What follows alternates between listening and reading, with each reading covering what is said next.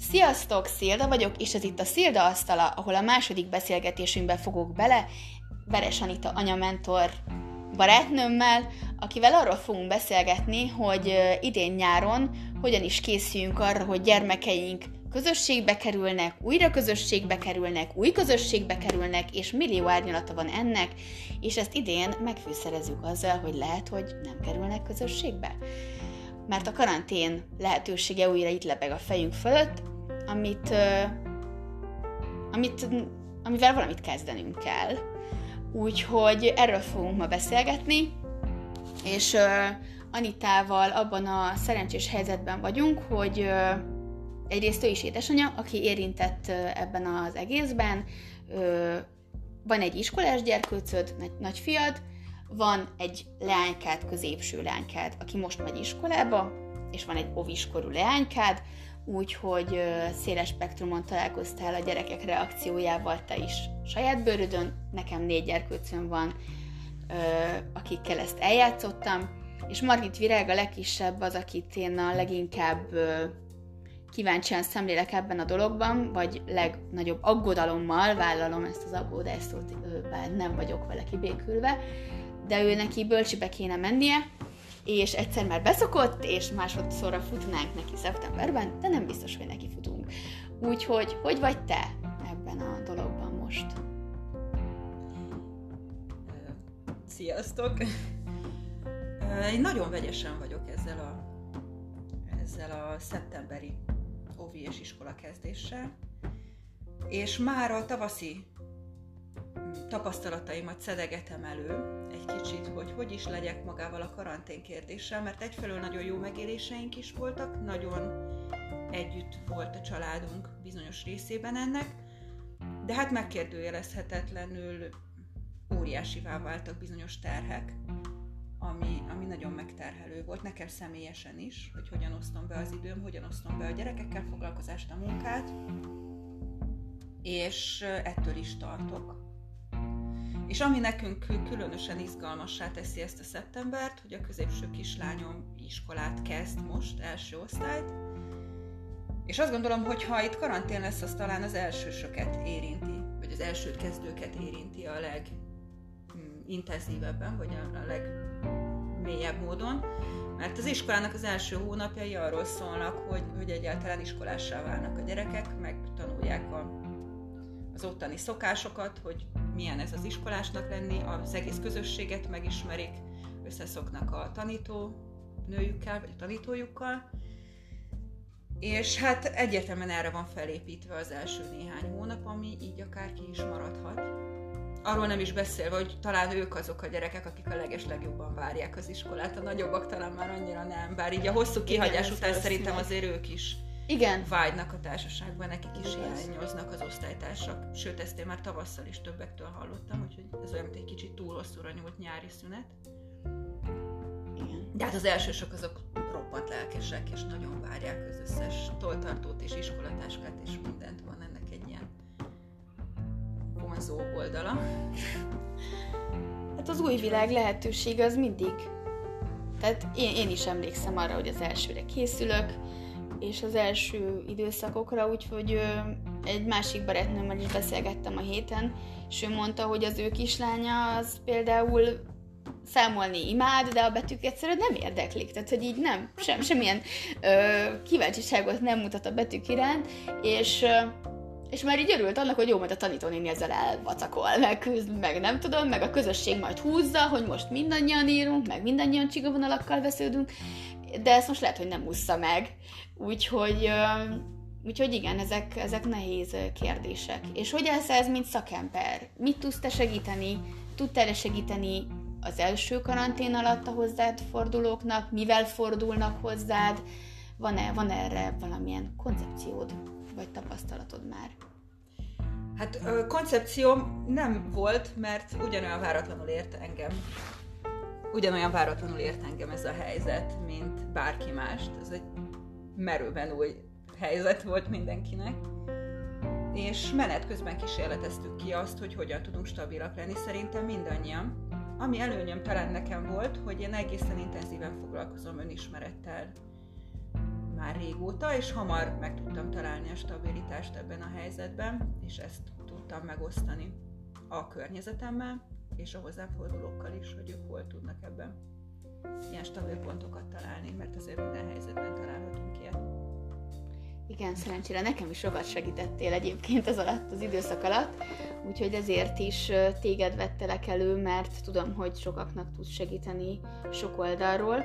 Ráadásul a beszoktatás kapcsán te most fogsz indítani egy ö, ö, tréninget a beszoktatással kapcsolatban, amit ö, már, ö, már tavaly összeraktál, egy jól bevált anyag, ami nagyon szépen támogatja a szülőket abban, hogy magabiztosan és, és lelkesedéssel, cselekedhető lépésekkel tudják a gyermekeiket kísérni a közösségek felé. De ebben a helyzetben nyilván ezt nem tudod ugyanúgy elindítani idén augusztusban, vagy ugyanazokkal a, ugyanazzal a készültséggel, vagy ugyanazzal az anyaggal, mint tavaly augusztusban, mert az egész élethelyzet más tudsz-e ehhez, mint szakember, most idomulni, és mit tartasz a legnagyobb különbségeknek, és vannak esetleg közös pontok, amiket ugyanúgy kell csinálni akkor is, ha karantén lesz, meg akkor is, ha nem. Kezdjük talán ezekkel a közös pontokkal. Ő, hát én már meghirdettem ezt a tréninget, de alapvetően máshogy, mint tavaly, pont a reakció jegyében az idei helyzetre. És ez a változtatás, ez pedig az, hogy ezt közösen csoporttal vennénk végig, nyitottan arra, hogy bekerüljön bármi új anyag is ebbe, amit a lehetőségek hoznak, vagy a körülmények hoznak, hiszen még nem látjuk, hogy lesz-e karantén, vagy nem lesz. Én azért azt remélem, hogy, hogy rendben fog itt zajlani a dolog, de attól semmiképpen nem tekinthetünk el, hogy ez ott lebeg a fejünk fölött. És ez már a készülődést is meghatározza, illetve akár az évelejét is meghatározhatja, még akkor is, ha rendben elindul minden.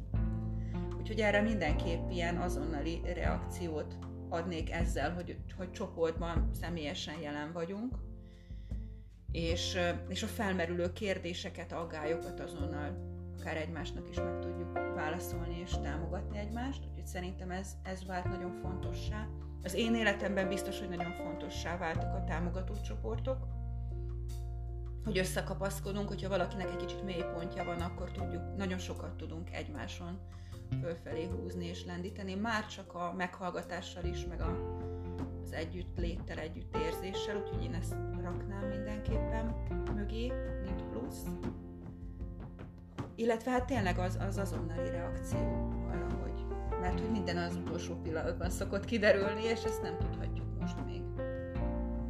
És ami viszont a kérdésed második felére rátérve, ami viszont hasonló lehet, vagy megegyezhet akkor is, ha karantén lesz, illetve akkor is, hogyha minden elindul rendben, az az új szokások alakítása, és az e, ezekhez való igazodás, és a családon belüli bizalom, ami mind a két helyzetet adott esetben áthatja. És a, ennek a mélyítése és erre való felkészülés, bárhogyan is alakul itt az éveleje, vagy az ősz, vagy ennek bármilyen része, amit még nem láthatunk előre, ezért fontos sarokpontok lehetnek, amik ehhez a stabilitáshoz, amit előbb említettem, vezethetnek. Igen, a, a családokban lévő bizalom az számomra is egy nagyon fontos kulcsnak tűnik. Ráadásul én még azt is látom, hogy nem elég, hogy esetleg bízzunk egymásba, de hogy ezt képesek legyünk kommunikálni is egymás felé, kifejezni, Igen, kifejezni azt, hogy akár bízom benne, de kifejezni azt is, hogy bocs, de most én ezt rohadtul máshogy csinálnám. Szerintem ez is bizalom. Amikor elmondhatom, hogy én máshogy vagyok. Az őszintesség, az szerintem valami borzasztó nagy bizalom. És e- ezekben a terhelt és súlyos helyzetekben szerintem nagyon fontos ez az őszintesség, bizalom, és hogy ezt megadhassuk egymásnak, és olyan teret nyújthassunk egymásnak, ahol, ahol ő lehet őszinte és lehet önmaga. Hogyan lehet ezt segíteni? Mert azt gondolom, hogy bármilyen hülyen is hangzik, ebben nincsen rutinunk. Tehát pontosan tudjuk, hogy adott keretekben hogyan kell viselkedni. Viselkedünk, igen.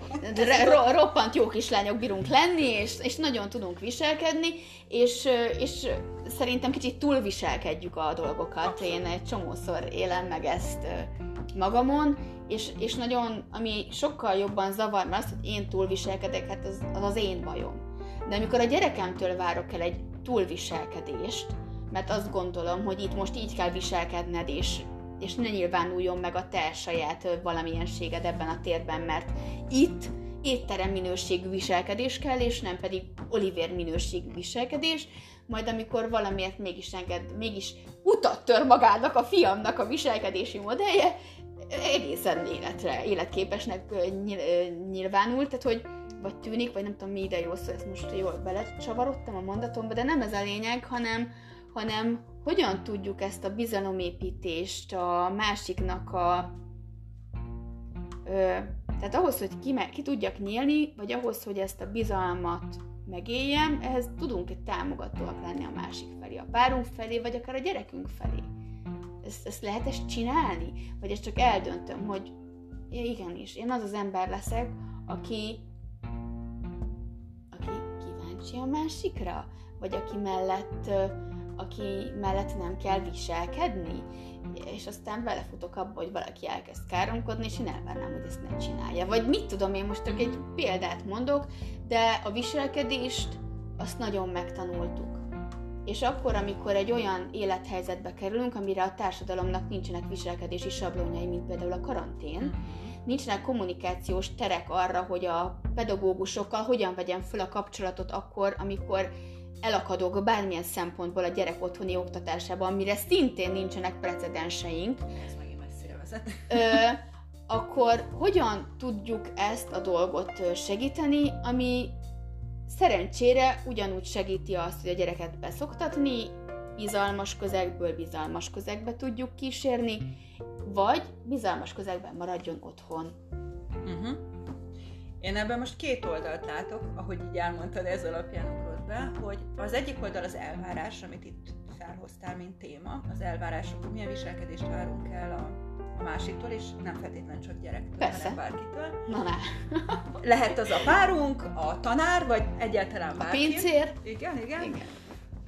A másik pedig az, hogy viselkedünk, és, és amikor van egy ilyen túlfeszített szituáció, ami teljesen kívül esik mindenféle korábbi gyakorlatunkon, és éppen ezért képes baromira túlfeszíteni a húrt, túl sok indulatot, nehézséget, bármit hozni számunkra, meddig tudunk mi viselkedni, és mikor pukkan ki az a lufi, vagy szakad el a cérna, vagy bármi ilyesmi, amikor már mi magunk sem tudunk viselkedni, és akkor jönnek az elvárások, akár magunkkal szemben is, vagy éppen az elvárásainknak ugyanannyira borzasztóan meg nem felelő gyerekünk, mert ő nála is elszakadt a bizonyos húr, vagy szál, vagy mit is mondja. Szóval, amikor egy családban ez egyszerre történik meg, hogy a felnőttek sem bírják, és a gyerekek sem, e- ebbe kaphattunk szerintem többen betekintést tavasszal. Viszont egyébként ez már muníció is lehet a mostanira, mert óhatatlanul mindannyian megtapasztalhattunk működő dolgokat is amik akkor működtek, ahogy ezeket az elszállt szituációkat vissza tudtuk hozni mégiscsak valami normál kerékvágásba. Biztos, hogy mindenkinél volt legalább egy olyan rövid időszak, akár az elején vagy a végén, hogy megtaláltuk magunkat, a saját működésünket legalább részben. És ezek már meglévő tapasztalatok, amiket egyébként átemelhetünk a normál hétköznapokba is, illetve ha esetleg lenne megint olyan helyzet, hogy karantén. Szóval ezekre a nagyon végletes tapasztalatainkra is tudunk támaszkodni, vagy meríteni belőlük, és szerintem akár az elvárásokkal, akár a magunkkal szembeni elvárásainkkal, ami, amik a viselkedésben nyilvánulnak meg, a, az elfogadás és a nyitottság az, ami tud működni. Ez a kíváncsiság, amit mondtál. Hogy oké, okay, hogy hat rád valahogy ez a helyzet, éppen vagyunk, és kíváncsi vagyok, hogy te hogyan vagy. És adott esetben megkérdezem. És ez nagyon úgy szokott működni, egyébként nem csak a gyerekekkel, hanem én azt tapasztalom, hogy mindenkivel, hogy előjárhatok én jó példával. Hogy elkezdem mondani, hogy én hogyan vagyok. Egy kicsit bevállalósabban hogy zavarban vagyok most ebben a helyzetben, hogy itt beszélgetünk, és egy kicsit természetellenes, de mégis megpróbálok magamból kihozni mindent, és szerintem nincs vagy olyan hasznos dolgokat mondani, ami másoknak adhat valamit. És szerintem nincs olyan ember, aki ezt nem tudja átérezni, miért ne vállalhatnám be. Vagy egy karanténos helyzetben én simán vállaltam a férjem előtt, aki, aki a csukott szobajtó mögött dolgozott otthon, igen. Miközben én csendben próbáltam tanítani az egyiket, a másik két óvist lefogni, hogy apa tudjon dolgozni, és a munkanap végén megálltam az ajtóban, és azt mondtam, hogy iszonyatosan féltékeny vagyok arra, hogy ő viszonylag nyugodt körülmények között, bár itthonról, bár karantén van, meg mindenféle marhasság, de hogy mégiscsak nyugodt körülmények között tud dolgozni. És akkor amint kijött, és a kommunikációnkban megjelent valamiféle feszültség, ő értette, hogy nem ráharagszom, hanem, hanem adott esetben ezek a körülmények okoznak bennem egy feszültséget. Vagy kijöhetett, és kifejezhette azt, hogy ő megérti, hogy én így vagyok. Tehát kinyitottam magamat, azt, ami bennem zajlik, és nem csak a puffogásomat kapta úgy, hogy azt sem érti, hogy mi van, hanem meglátta, hogy mi van mögötte. És ő is hozzátehette azt, hogy ő is hogy éli meg azt, hogy hallja, beszűrődik, hogy itt játszanak a gyerekek, és nem jöhet ki velük játszani. Tyú, hát igen. És akkor én is megértettem azt, hogy az, amire én vágytam, hogy ő egy zárt szobában dolgozhat lényegében nyugodtan, vagy sokkal nyugodtabban, mint ahogy én az éjszakába belenyomom a munkámat, az számára bizonyos tekintetben egy bezártság, vagy egy kirekesztettség, és hogy az ő számára mik vannak ebben.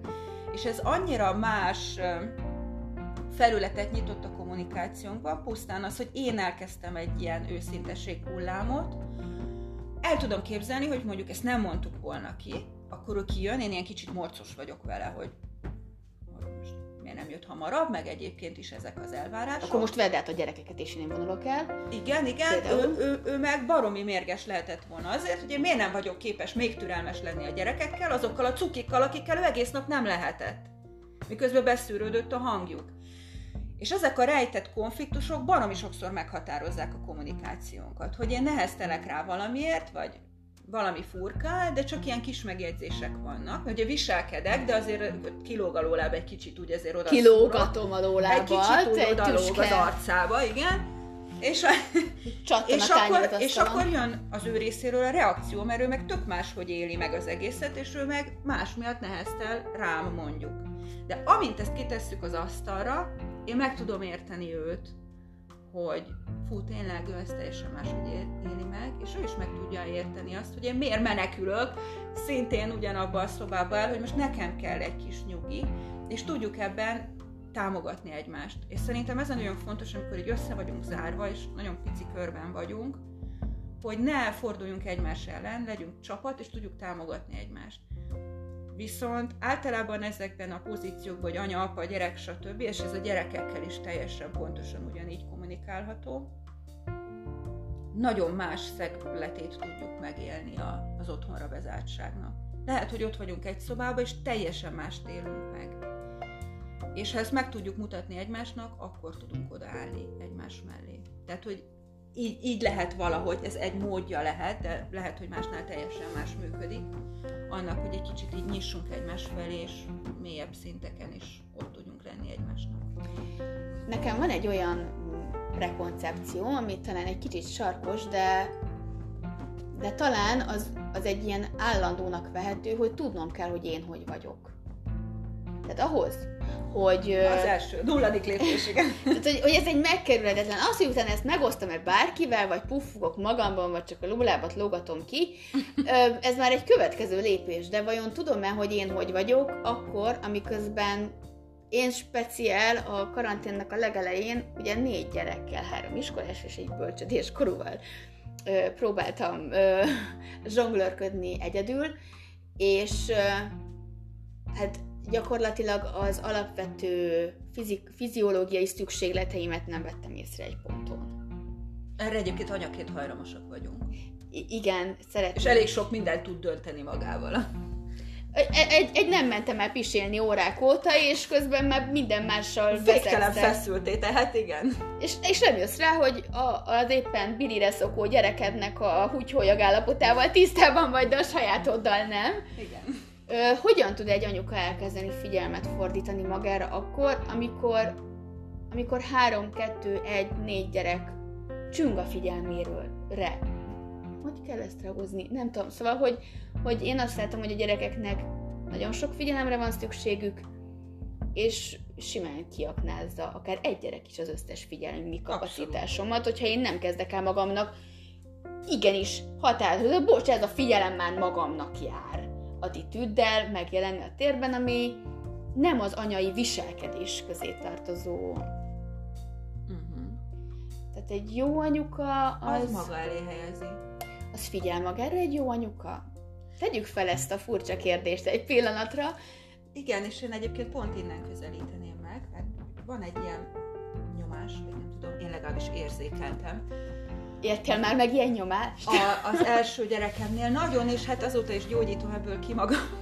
Mert azt gondolom, hogy ez a gyerekeimnek sem jó. És talán ez adhat egy erőt, a, vagy, vagy egy ilyesfajta gondolkodást, vagy gondolatokat, hogy amikor én pontosan így háttérbe szorítva magam, mindent megteszek a gyerekeim pontosan érzékelt szükségletei az enyéimnél sokkal pontosabban érzékelt szükségletei érdekében, akkor vajon ezzel mit tanítok a gyerekeimnek a, a saját magunkkal való foglalkozásról? Szeretném-e, és ez tök érdekes gondolat, hogyha a gyerekem ilyen módon gondoskodna másról, akár a gyerekeiről később. Tehát anyaként hogy nézném azt végig, hogy basszus, nem megy el pisilni. Szerintem ezt mindannyian ismerjük.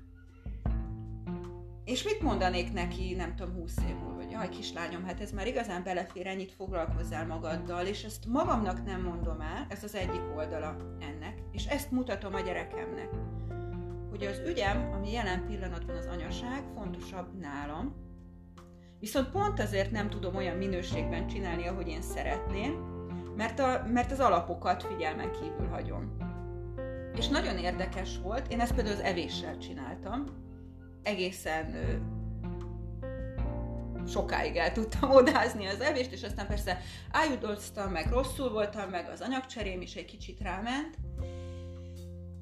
És azt vettem észre, hogy amint tudatosítom, hogy éhes vagyok, na hát ez már elég komoly volt tudatosítani, hogy éhes vagyok, de hogy erre így odafigyeltem. Első körben például a gyerekem ugyanilyen nyéhez kötöttem, tehát hogy ha ő eszik, akkor valószínűleg úgy nekem is kéne. Ó, uh.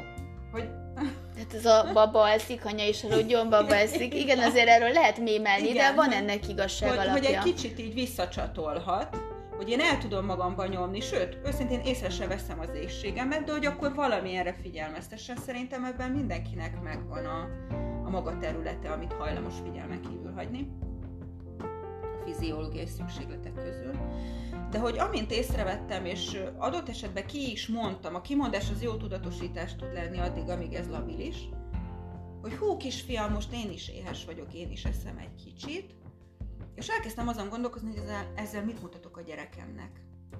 Hogy saját magunkkal is foglalkozni kell. Hogy igenis fontos, fontos az, hogy a saját igényeinket kimondjuk. És ezeket mutogatom is neki azzal, ahogyan én fontos vagyok saját magamnak. És ezt elég hamar lehet látni a, a gyerekeinken is, szerintem ilyen kisiskolás korban már biztosan, hogy más dolgokat maga elé helyez, és roppant rosszul tudja ebben érezni magát, mert a gyerekeknél ez még jól látszik szerencsére. De hogy én is vagyok olyan fontos, és akkor fogok tudni például egyszerűen türelmes lenni, hogyha mondjuk ettem igen, egyébként nem tudtam nem meghallani azt a, azt a fogalmazási utat, amit választottál, hogy hát akkor most én is eszem egy kicsit. Tehát nem azt mondod, hogy jó, akkor most jól lakik anya, hanem ja. Eszem egy kicsit, tehát, hogy így jó, ez a bekapok valamit kategória. Na de ez már egy lépés. Ez már tudom, hogy már egy lépés, csak nagyon durva, és ma, ez magamnak is szól, hogy x éves anyasságunk alatt idáig sikerült eljutnunk, hogy én is eszem egy kicsit. Bocs. Jó, nyilván a bocs már nincs ott, de hogy egy csomószor ott van bennünk, a bo- hogy bocs, elmegyek pisélni. Tehát, hogy ö, és közben közben ott van a kislányom, akinek újjongva tapsolunk, amikor belepisil a bilibe az egész család. Tehát, hogy így, és ez elég hatékonyá teszi azt, hogy ő... Miközben minta is az, hogy anyának pisilni kell, és elmegy pisilni. Hát közben, igen, Tehát igen. Minden, minden ilyen jellegű minta. Egyébként szerintem ez nagyban függ a gyerekek korától is, mert azt gondolom, hogy jó, hogyha ezt tudjuk tágítani, ahogy nőnek a gyerekek. Tehát én most már vagyok úgy, hogy simán vacsora közben azt mondom, hogy ez gyerek szeretne még egy szelet kenyeret, és mi a reflex, anya hoz egy szelet kenyeret, akkor azt mondom, hogy kisfiam, állj föl kérlek, és hozzá magadnak. De ha már ott vagy, akkor esetleg hozzá nekem is.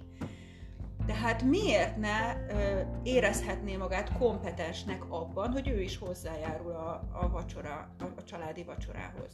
Nyilván nem a két évessel vágatok kenyeret, tehát azért mondtam, hogy ez nagyban függ a korától Persze. is. De hogy én azt gondolom, hogy ezt a mindent megteszek neked, és mindent megadok neked, van egy markáns ilyen időszak a gyerekünk életében, ahol gyakorlatilag önállátásra képtelen, és azt gondolom, hogy ez a kör ez tágul a korral. De anyaként hajlamosak vagyunk benne maradni ebben a mindent megrágok neked előre, és készen odaadom. Miközben vágyunk arra, hogy egy talpra esett önálló felnőtt cseperedjen a gyerekünkből, vagy felnőtt cseperedjen a gyerekünk. És, és szerintem jó, hogyha meg tudjuk figyelni azt, hogy ő mikor mire képes, mikor mit tudunk úgy rábízni, amit már ő megtehet magáért, és egyre önállóbbá válhat, és mennyit tapasztal ezáltal magáról. Hogy ő kompetens része a családnak, mint egész. Mennyit tehet ő maga is bele, és akkor ebben vannak konkrét fizikai dolgok, mint hogy ő is odahoz valamit a vacsorához, vagy megterít, vagy kisebbként összehajtogatja a szalvétát, az egész picikék azt már meg tudják csinálni, és a gírbegúrba lesz, hát gírbegúrba lesz, de annyira lelkesen szokták mondani, hogy az az, az, az ő hozzájárulásuk a, a családi ebédhez, vacsorához tökéletesen mindegy, vagy a tiszta ruhához, tehát hogy abba is teljesen jól be lehet vonni, az egész picike adogathatja a csipeszt, de nem kell ahhoz túl nagynak lenni, hogy akár már teregetni vagy leszedni a szárítót is képesek legyenek.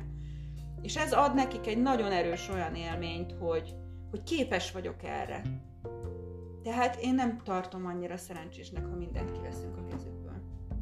Igen, és a karanténnak itt egy másik aspektusa jutott nekem eszembe, ami számomra kifejezetten előny volt, hogy egyrészt egyik előny volt az, hogy láttam a gyerekeimet abban a folyamatban, ahogyan fejlődnek azokban a kunstokban, amik éppen aktuálisan az iskolának az elvárásai feléjük. Láttam az ehhez való viszonyokat, amiért én nagyon hálás voltam, hogy hát lehet, hogy ezt a gyereket még nem ez érdekli, vagy lehet, hogy ezt a gyereket már nem ez érdekli, és akkor ezt hogyan lehetne szintbe hozni. Nem, mintha túl sok időm lett volna egyébként ezeken lamentálni, de, ö, de alapvetően azt is láttam, hogy ez a, ez a biztonság, hogy ide most senki nem fog bekopogni, nem kell mennünk sehova, itt vagyunk mi, és ez jelen esetben úgy tűnik, hogy ez legalább három hétig tartani fog, és azért ezt a három hetet mondtam, mert egy új szokás kialakításához három hétre van szükség, Ö, hozzáteszem, cseperedő gyerekek mellett három hetente új szokásokat kell keresni, mert aki eddig még csak szalvétát tudott hajtogatni, addigra már lehet, hogy csipeszt is tud adogatni. Szóval, hogy ezek így egy dinamikusan változó szokás halmazzal dolgozunk Hát igen, anyaként. a változás az nagyon biztos dolog a kisgyerekes életben. Igen, valószínűleg sokkal biztosabb, mint bármelyik szokás. Ö, És én- a, a másik, amiben viszont biztosak lehetünk, hogy mindig az adott képességeink szerint a lehető legjobban fogjuk megoldani. És ez tud egy biztonságot adni szerintem, hogy magamban tudok bízni. Tudom, hogy nyitott vagyok a gyerekeimre, és tudom, hogy az adott körülményekből ki fogom tudni hozni azt, amire akkor ott a legjobb módon képes leszek. Én ezt tudom magamról, hogy én ezt képes leszek jól Tudod? megoldani? Nem tudom, vol- voltak kétséges pillanataim, meg, meg lát, egyébként én is elég sokat... Sosem hagytad abba a, a, a törekvést arra, hogy ezt valahogy megold. És ez egy baromi biztos pont volt. Hát, Én, én kívülről így látom. Igen, meg a gyerekekben van egy olyan fokú kitartás, hogyha éhesek, akkor ezt roppant kitartóan tudják, és nem haladszott meg nekik. Tehát, hogy, hogy anyaként szerintem az egyik legnagyobb fejlődést generáló tényező az maga a gyerek. Mert uh-huh. ott állsz, és fáradt vagy, vagy vagy valahogy, vagy már azt se tudod, hogy hogy vagy ráadásul, de a gyerekednek adsz enni. És, és ez ugyanúgy veszélyes, mint megnyugtató, hogy igenis meg Mhm. fogom tudni oldani, és, és, és nagyon jó volt a karanténban az, hogy bizonyos, bizonyos változók megszűntek változni legalább egy időre, Uh-huh. és tudtam azt mondani, hogy fú, akkor ezt most elengedem, nem kell boltba menni, nem kell izé, vagy csak ekkor lehet boltba menni, úgyhogy nem kell eldöntenem, hogy mikor megyek boltba, mert ekkor kell boltba menni. Ö, nagyon szembesülhetünk a korlátok stabilitás nyújtó képességével, elég szoros keretek között, de ö, hát jó, én mondjuk nagyon szeretem ezeket az oldalakat így hangosan kiabálni magamnak, hogy nekem ebből ez lesz az előnyöm, de ez nyilván az én világom, meg az én gyerekeimhez Ez egy nagyon erős stratégia egyébként. Tehát ez erőt tud adni, ha ezeket észre tudod venni. Igen. Ezek, ezek erőt tudnak, azért csinálom, mert jobb lesz tőle. Ö, határozottan ez a tapasztalatom nekem is, és nekem is van egy olyan elvi ö, mankom, hogy nem kerülsz olyan élethelyzetbe, amit nem vagy képes hatékonyan, alkalmasan megoldani. Nem azt mondom, hogy hibátlanul, meg tökéletesen, ezt, ezt a tökéletességet baromira el kéne engedni. Tehát, hogy a, a csillagos ötös dolgozatoknak a világa felnőtt korra elmúlik, és jó lenne gyerekként sem belecsúszni feltétlenül, hogy hibátlanat hát, alkossak. De, de az, hogy amit én, az, ahogy én most döntök, az alkalmas lesz, és képes vagyok rá, ezt nagyon könnyen mondom másoknak, de hisz képes vagy rá, nem lenne a te gyereket, hogyha nem lennél a tökéletes anyukája, és a legszuperebb és a legalkalmasabb anyukája. Amikor a saját gyerekeimmel kapcsolatban kéne így bíztatni magamat, akkor általában hozzád fordulok, hogy figyelj, itt ezt, és teljesen nem tudom, mit csináljak, és akkor csak mondd azt, hogy oké, állj meg egy pillanatra, és nézd rá messzebbről, és akkor adok neked most egy kilátót, ahova fölmászhatsz. Tehát én inkább ezt szoktam tőled kapni a kérdéseiden keresztül, és, és hogyha például megint visszatérünk egy kicsit a beszoktatás, újra beszoktatás, nem beszoktatás kérdéskörébe, akkor az én személyes történetem az úgy zajlik ebben a bölcsödéskorú gyerkőccel, hogy január elején kezdtük el a bölcsödével való ismerkedést Margit Virággal, és február végére már egészen, nem február közepére már nem volt probléma az ottmaradás, nem volt csérdogálás, ha kellett, akkor ö, délután is ö, ott tudott lenni, így kettő volt, két óra volt így a legkülső időpont, amikor mentem érte.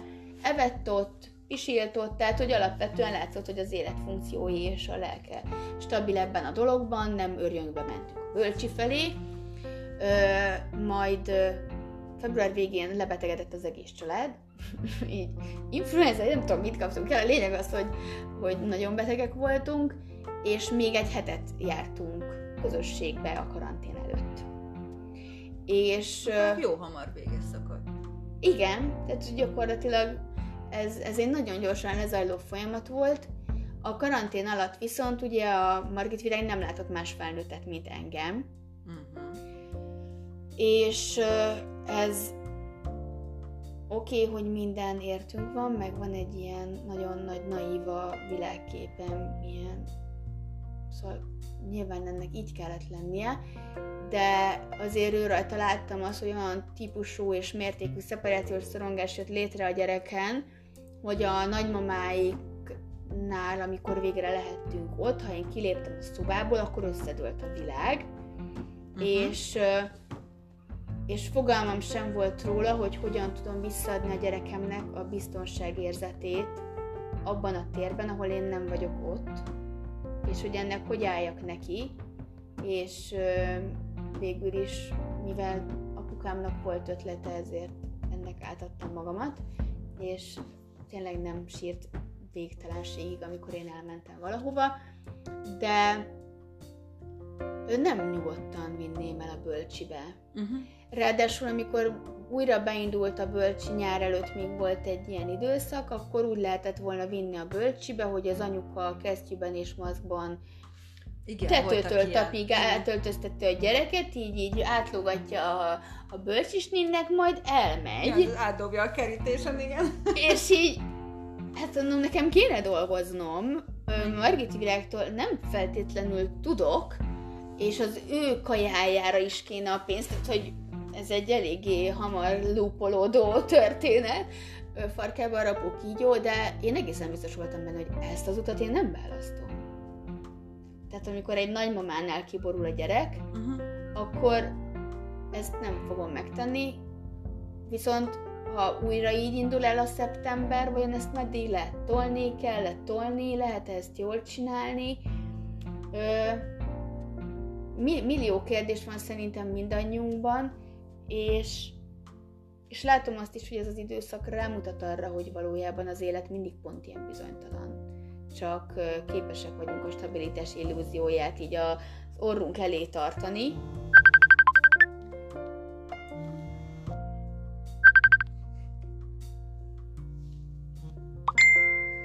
de szóval a stabilitás illúzióját hogyan lehet a változás biztonságérzetévé transformálni? Lehet ezt? Képesek vagyunk erre trenírozni magunkat? Hát, hogy új ilyen jellegű pontokat megtalálni talán. Egyébként nagyon sok gondolatom volt, miközben meséltél. Én a 7 évesen láttam ezt a szeparációs szorongást, hogy, a, hogy a megszokott keretekből egy kicsit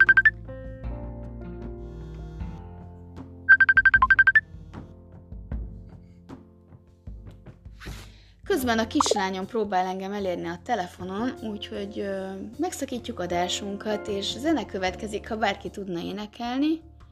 De nem tudunk énekelni, ő meg nagyon kitartó. Elképesztően kitartóak a gyerekek, negyedszerre hív újra, úgyhogy kinyomom. De hát ilyenek ezek a gyerekek, és tök jó, mert az iskola miatt megtanultak telefont kezelni, tehát, hogy így, így, így végtelen ö, tehát a kitartásuk már úgy is hat rám, hogy nem vagyok ott.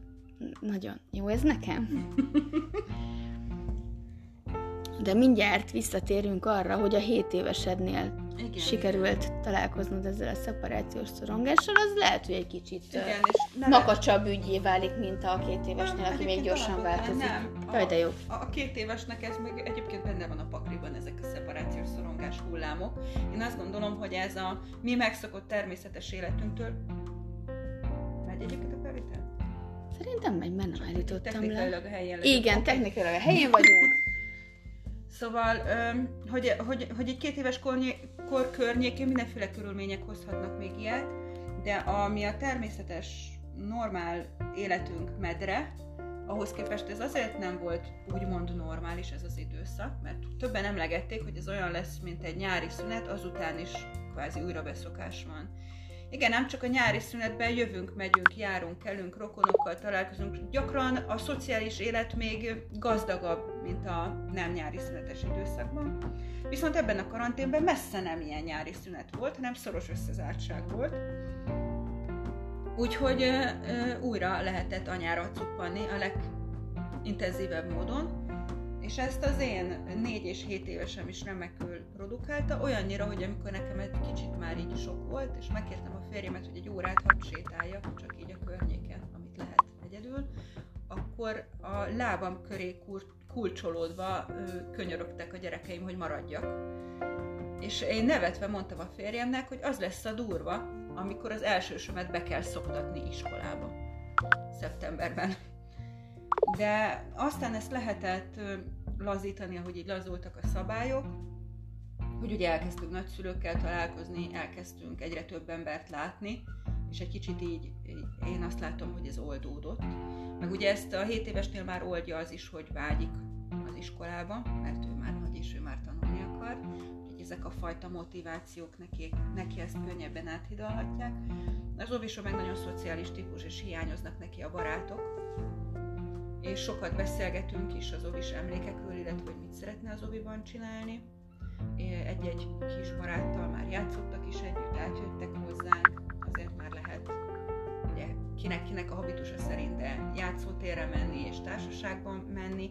Úgyhogy azt gondolom, hogy ez a legintenzívebb, talán éppen ebben az összezárt május-júniusra csúcsosodhatott ez ki, de, de most már azért ezen tudunk lazítani. Igen, én is ezt látom a gyerekeken, hogy, hogy lazulnak ezek a dolgok, és kezdenek a szociális igények, egészséges vágyakat ébreszteni a gyerkőcökben. akkor térjünk vissza azokra a gyerekekre, akik még a szociális életüket most fogják elkezdeni kiépíteni. Van-e jelentős különbség, nyilván van egyébként abban, hogy egy gyerkőcöt másfél évesen viszel bölcsödébe, három évesen viszel óvodába, netán négy évesen viszel óvodába. Nekem erről a négy gyerek által vannak személyes tapasztalataim és gondolataim, de kíváncsi vagyok, hogy ez itt szakember szemmel ö, hogyan nyilvánul ami, meg. Ami elsőként a legnagyobb különbség, azok az életkori sajátosságok. Tehát vannak például olyan életkorok, ami szokott különös nehézséget okozni. Például, amikor egy szeparációs szorongás csúcsán próbálkozunk egy ilyen manőverrel, az, az, az, az okozhat nehézségeket az elején, hogy mondjuk sokkal hosszabb idő. Akkor a verbalitás még egy nagyon jó kérdés, hogy mennyire tudjuk megbeszélni az új helyzeteket. Egy másfél évessel egészen máshogy tudunk mesélősen készülni valamire, mint egy három-három és fél évessel. Egész más tapasztalatai vannak ő neki magának a saját gyerekekkel való társas kapcsolatairól is. Szóval egészen más eszközökhöz nyúlhatunk, és egészen más, hogy érinti akár az új helyzet a gyereket. De hasonlóan nagy különbségek lehetnek a gyerekek habitusától függően is. Tehát két-három éves is teljesen máshogy reagálhat, attól függően, hogy ő mennyire ragaszkodós, hogy mondják, hogy anya szoknyáját fogja, vagy még, még ilyen bújós, vagy van, aki már vadul ráront a többi gyerekre, hogy lehet már velük játszani, hogy mennyire introvertált vagy extrovertált, hogy így fogalmazzam meg. Úgyhogy nagyon nagy különbségek lehetnek.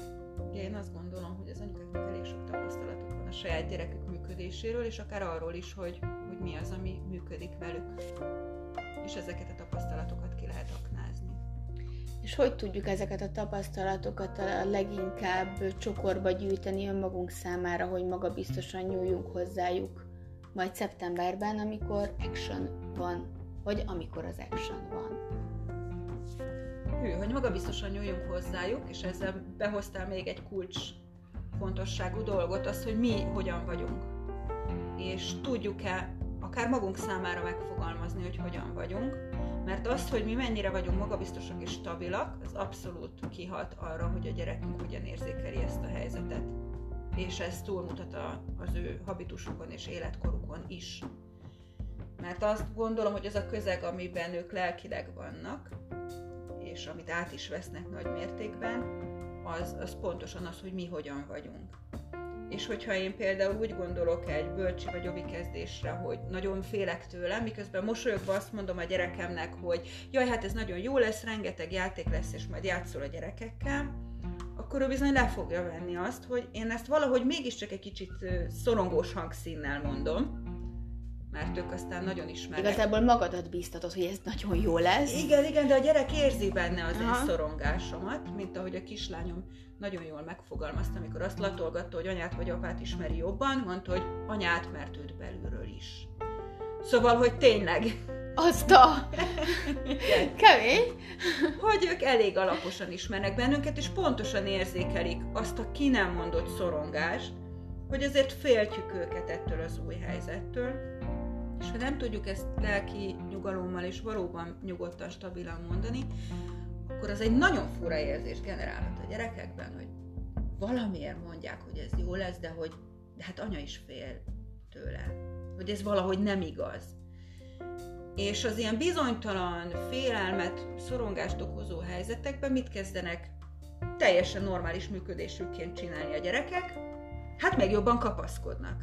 Ugye kinyújtja a biztonságot, anya, ha, ha fogom a kezemmel konkrétan szorítom, az a tuti biztos, akkor így ott van. És hogyha ez ilyen nem túl meggyőző, bizonytalan ez a, ez a győzködés, hogy jó lesz ott, akkor el lehet azzal érni egy még erőteljesebb ragaszkodást. Úgyhogy nagyon fontos kérdés, hogy mi hogy vagyunk ezzel a kérdéssel, hogy, hogy oviba, bölcsibe megy a gyerekünk, és hogyha és hogyha azt érezzük, hogy ez még nem, nem oké, ez még nem egy letisztult dolog, akkor ezen érdemes első körben. Vagy minden többi mellett erőteljesen foglalkozni.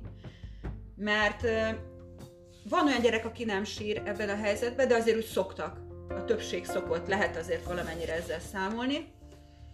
És, és ebben a helyzetben tud ez nagyon kibukni belőlünk, hogy, hogy, hogy mennyire nem vagyunk stabilak ebben az elhatározásban, közösségbe megy a gyerek, és nagyon nehéz úgy támogatni egy kétségbe esett gyereket, ha mi magunk is kétségbe vagyunk esve. Tehát akkor fogunk tudni stabilan ott lenni. Eleve akkor tudjuk hitelesen promotálni az intézményt, hogyha, hogyha mi rendben vagyunk vele, és, és akkor fogunk tudni stabilan ott állni mellettük, és támogatni őket ebben az abszolút kihívásos, nehéz helyzetben. Mármint, hogy számukra ez egy, ez egy nagy lépés, hogyha mi egyenesben vagyunk.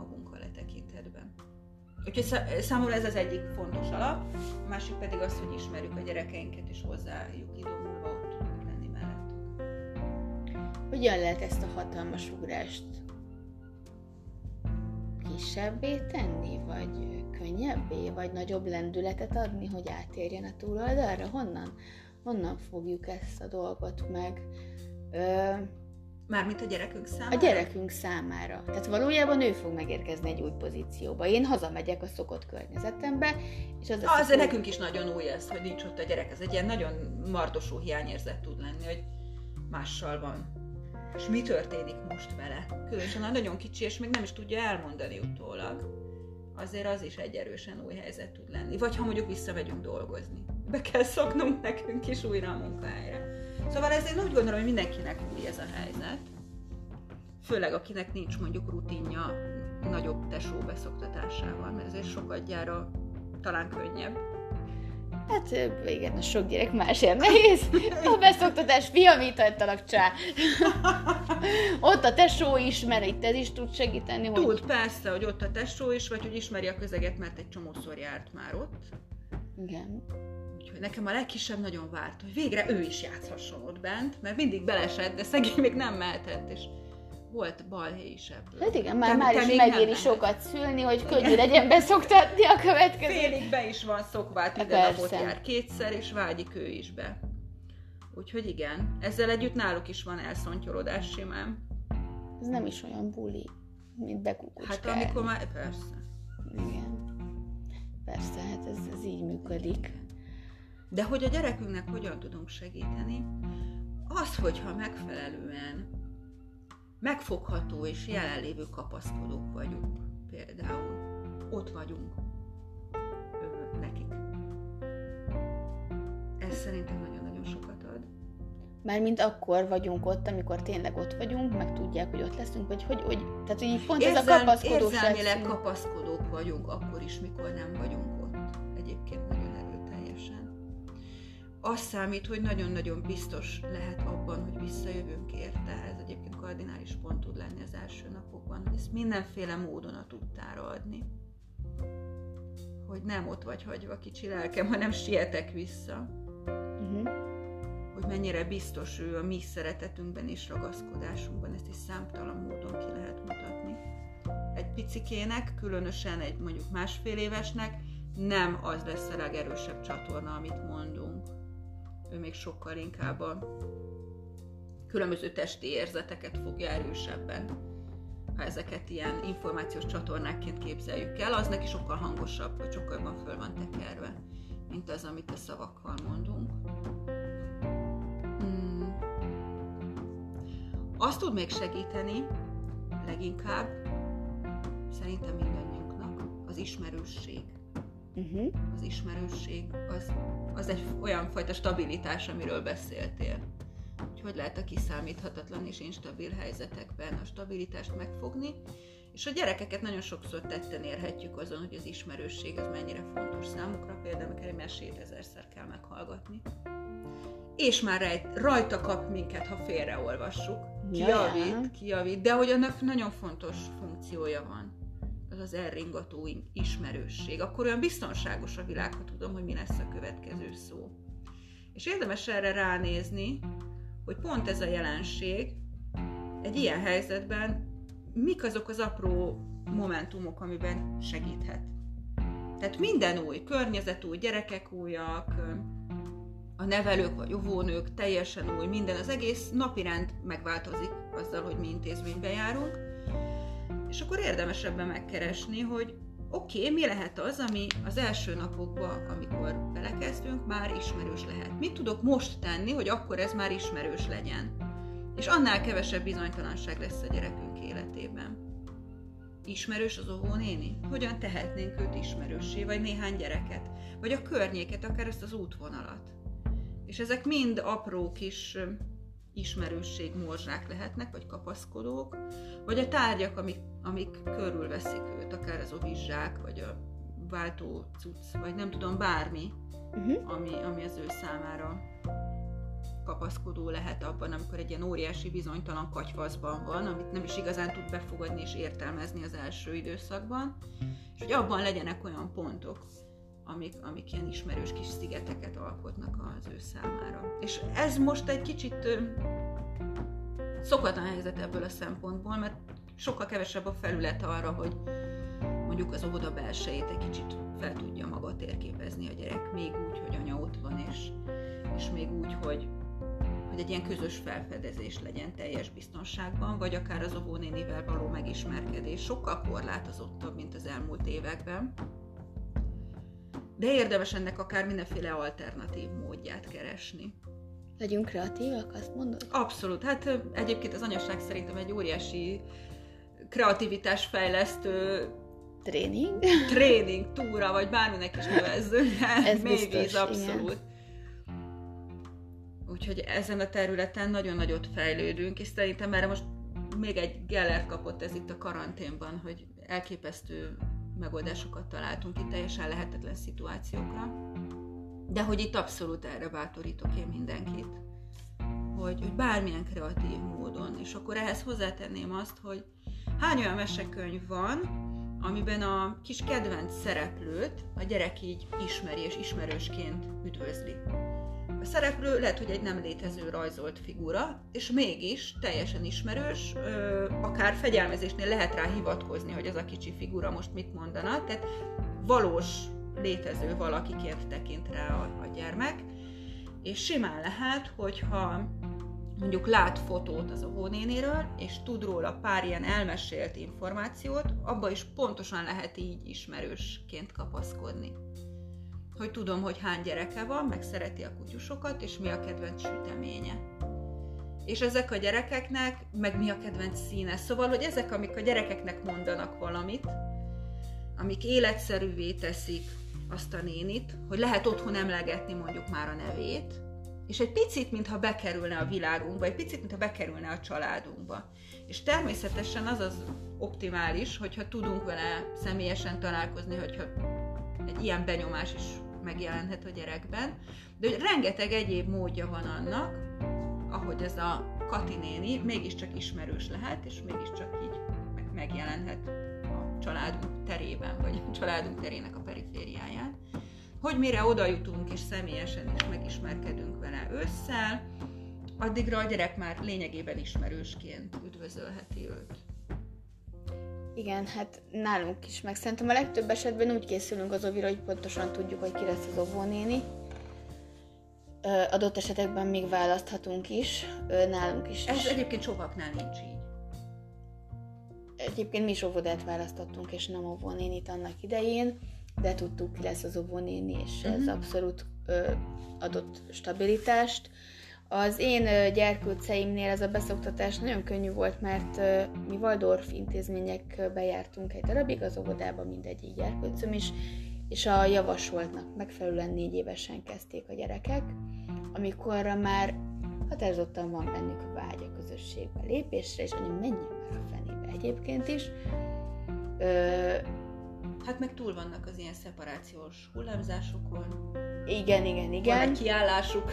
Már, már én is nagyon vágytam arra, hogy legyen egy kicsit felszabadult kapacitásom egyéb életterületeimen való találkozásokra önmagammal konkrétan, tehát hogy így, uh-huh. mit is akarnék csinálni, ha én döntenék uh, helyzetre, és, uh, és gyakorlatilag a beszoktatásra így semmi nem, nem volt szükség.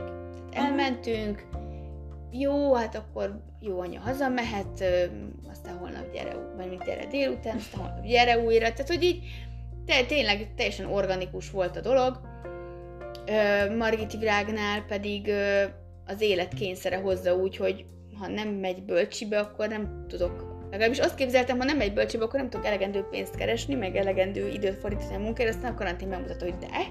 Tehát, hogy így, Micsoda tanulságokat hozott nektek. Ö, de minden esetre azért lehetne inkább vinni bölcsibe. Főleg, hogy eltelik egy év gyakorlatilag, tehát hogy most már mégsem másfél évesen megy majd, hanem elmúlik két éves, mire uh-huh. újra oda csöppenünk, hogy intézmény közelébe keveredik ez a gyermek. De említetted te is azt, hogyha az anyuka nem tud ö, találkozni azzal, hogy ö, Közben kiírta a masinánk, hogy maximum 60 percet tudunk fölvenni, úgyhogy valószínűleg majd ezt a kérdést akkor a következő videó elején fogom föltenni. Nem videó, hanganyag végén. Igen, új még a műfaj. Teljesen új a műfaj. Szóval akkor elmegyünk egy kis szünetre, és uh, utána visszajövünk. Úgyhogy sziasztok! Sziasztok!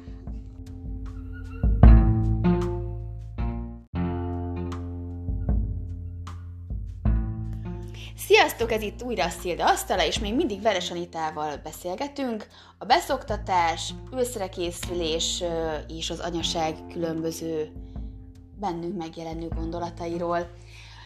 És ott hagytuk abba az előző beszélgetést, amelyet eddig kurtán furcsán hagytunk abba az új technikákkal való ismerkedésnek köszönhetően, hogy egy kérdést már nem tettem föl, amit most föl fogok tenni az a kérdés kezdett el bennem motoszkálni, hogy említetted a beszélgetésünk során, hogy megjelenhet az anyukában az a, az a bizonytalanság, vagy az a fajta kérdés, hogy tényleg itt van-e az ideje annak, hogy a gyerkőcöm közösségbe kerüljön.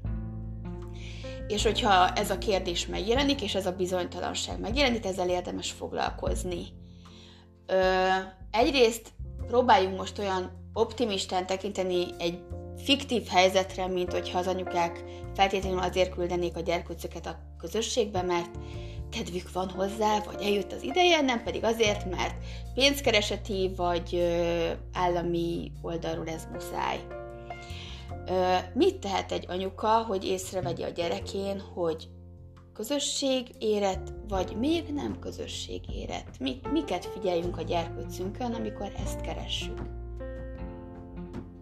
Jól értem, hogy az a kérdés, hogyha ebben teljes mértékben mi dönthetünk. Igen. Aha. Akkor milyen szempontok alapján figyeljünk gyermekünket, hogy erről ala- megalapozott döntést hozhassunk?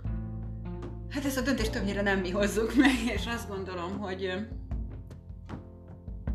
hogy ezért ez elég sok életkorban elkezdhető, vagy, vagy többféle életkorban is elkezdhető, más és más módon. De azt mindenképpen megfigyelhetjük, hogy a gyerekeink hogyan reagálnak mondjuk egy játszóteres helyzetre, ahol több gyerek van, és itt egész nagy különbségek lehetnek vagy, vagy unokatesókkal játszásnál, vagy például nem csak az a kérdés, hogy a közösségre hogyan reagál, hanem arra, hogyan reagál, hogy más felnőtt van vele. Ugye ez is egy faktora itt a, az intézményi életnek. És ezt mondjuk idén nyáron talán kevesebb lehetőség jut erre, vagy kevesebb módon tudjuk kipróbálni, de mindannyiunknak van ilyen jellegű tapasztalata a gyerekünkről, hogy egy, igen, hogy, hogy a többi gyerek felé hogyan közelít, hogy a konfliktusokat hogyan kezeli, de azt érdemes tudni, hogy azért az iskolás kor alatt a konfliktusokban még a segítségünkre szorulnak. Elég sok konfliktusban a ez. És, és hogy egy bölcsőde vagy óvoda egészen más kereteket ad, akár a konfliktusokra, akár a kommunikációra, akár az együttjátszásra. Úgyhogy egész furcsa meglepetések is érhetnek bennünket ennek kapcsán. Hát ez fantasztikus, mert az anyaság egyébként nem szokott meglepetéseket okozni, de hát nyilván ö, igen, én is kaptam meglepő reakciókat a gyerekeimtől más-más közösségekre, Viszont te is mondtad, hogy a legritkább esetben döntünk erről mi. Uh-huh. Ugye jelenleg, hogyha a bölcsödét meg is engedheti magának a család, hogy kikerüli, vagy nem szeretné, három éves korban határozta meg a, a magyar állam az óvoda kötelezettségnek az időpontját, amit egyébként jegyzői, védőnői, tehát van, van arra út, hogy négy uh-huh. éves korba kerüljön, nem is annyira macerás egyébként, tehát hogy azért ez még... Igen, kevésbé, mint amennyire annak látszik. Igen, igen, igen. Kellemetlenségnek tartom, és én máshogy közelítenék ehhez a kérdéshez. Ö, neked ugye van ö, neveléshez kapcsolódó végzettséged is, pontosan mi ennek a... Nem akarok hülyeséget mondani, pedig biztosan lassul neki ebből, mert elmondtad, nem jegyeztem meg. Én eredetileg óvodapedagógus vagyok, és aztán nevelés tudományi vonalon mentem tovább. Pedagógia szakos bölcsész vagyok, és ez egy tanárit is elvégeztem. Fantasztikus, akkor biztos, hogy kompetensebb vagy a következő kérdés megválaszolásában, mint én. Ö, a gyerekek érdekeit szolgálja-e vajon ez a három éves korban megnevezett óvodakötelezettség? Hú, ez egy elég sokrétű kérdés egyébként. Hát, bocsánat. Azt gondolom, hogy ez az életkor habitustól, családi helyzettől és rengeteg tényezőtől nagyban függ. Ennek szerintem alapvetően szociológiai okai vannak. Hogy létrejött ez a határ? Hogyha én ebbe szeretnék egy jó szándékot belelátni társadalmi hatás. hatás tekintetében, akkor azt a jó szándékot tudom emögé látni, hogy, hogy vannak olyan társadalmi rétegek akár, ahol a gyerekekkel nem tudnak olyan intenzíven foglalkozni, mint ami mondjuk alapvetően az én látóteremben van. Hogy naphosszat mondókázunk és játszóterezünk, és nem tudom, micsodázunk a gyerekekkel, és bizony ezeknek a gyerekeknek nagyon jót tesz, hogy olyan közegben vannak, ahol nekik való és nekik szóló tevékenységekben tudnak részt venni. Én amikor óvónőként dolgoztam, volt olyan kisgyerek, aki például három éves kora fölött, ez a kisgyerek úgy emlékszem, ami négy és fél öt éves kora környékén volt, nem ismerte a kanalat. Ennek folyamányaként nem tudott kanála lenni, és akkor, amikor ezt így próbáltuk megkérdezni, akkor kiderült, hogy ők otthon szalvétáról lesznek, hogy nyilván ne kelljen mosogatni, meg, meg a tárgyi háttér hiányzott az egyebekhez, és ilyen módon ő azt az ételt ismerte, aminek az a neve, hogy vajaskenyér. Ó. Tehát szalvétáról vajaskenyér, és furcsálotta is, mikor mondjuk leves volt először az oviban. És figyelte a többieket, és igyekezett kanállal lenni, de nem ment túl jól, maszatos volt minden, a többiek emiatt kiközösítették, senki nem akart vele egy asztalnál ülni, és ott tartottunk, hogy a gyerek négy éves, és már ekkora hátrányokkal élt. Na most szerencsére az év végére ő egész frontul tudott kanála lenni, de ha mondjuk nem kerül időben oviba, akkor mekkora hátrányokat gyűjtögetett volna össze, mire mondjuk iskolába kerül. Úgyhogy bizony van ez a jelenség, akiknek az, hogy köszönés, vagy akár a kanál használat, amit mi a saját környezetünkben nehezen tudnánk elképzelni, de hogy bizony ezeknek a gyerekeknek sokat ad a kultúrálódásban az óvoda. Hogy hallanak mesét, hogy ö, elképesztően bővül a szókincsük, nekik ott az oviban. Amikor a mi gyerekeink mondjuk úgy érkeznek, hogy azt mondják, hogy fú, milyen izgalmas szókincsük van és szerintem a, ezek a bizonyos jegyzői kerülő utak, amiről beszéltél, pont ez a funkciója, hogy ott, ahol a családban a, a gyerek megfelelő körülmények között van, megfelelő környezetben, megkapja pontosan ezeket a hatásokat, van neki mesekönyve, hal mesét, ö, találkozik mondjuk sok családtaggal, és megvan a, a társasági élete is, esetleg programok, ilyesmi, ott ez nem, egy, nem, nem pótol hiányt az óvoda. És ott teljesen oké, okay, ha később megy, mert ezeket a funkciókat teljesen családban is el lehet látni. És eljönne a gyerekek életébe az a kor, vagy ha igen, akkor szerinted mikor, amikor a család egy elég erős ítélet lenne de nem tudok máshogy fogalmazni, egy optimális amire a jegyző azt mondja, hogy maradhat benne a gyerek óvoda nélkül. Fú, ez még így is nagyon durván hangzik, tehát hogy de, de hogy így ez történik, hogy egy jegyző, akit a mi esetünkben például én sose láttam azt a jegyzőt, aki ezt jóvá hagyta. Tehát, hogy nem szakember.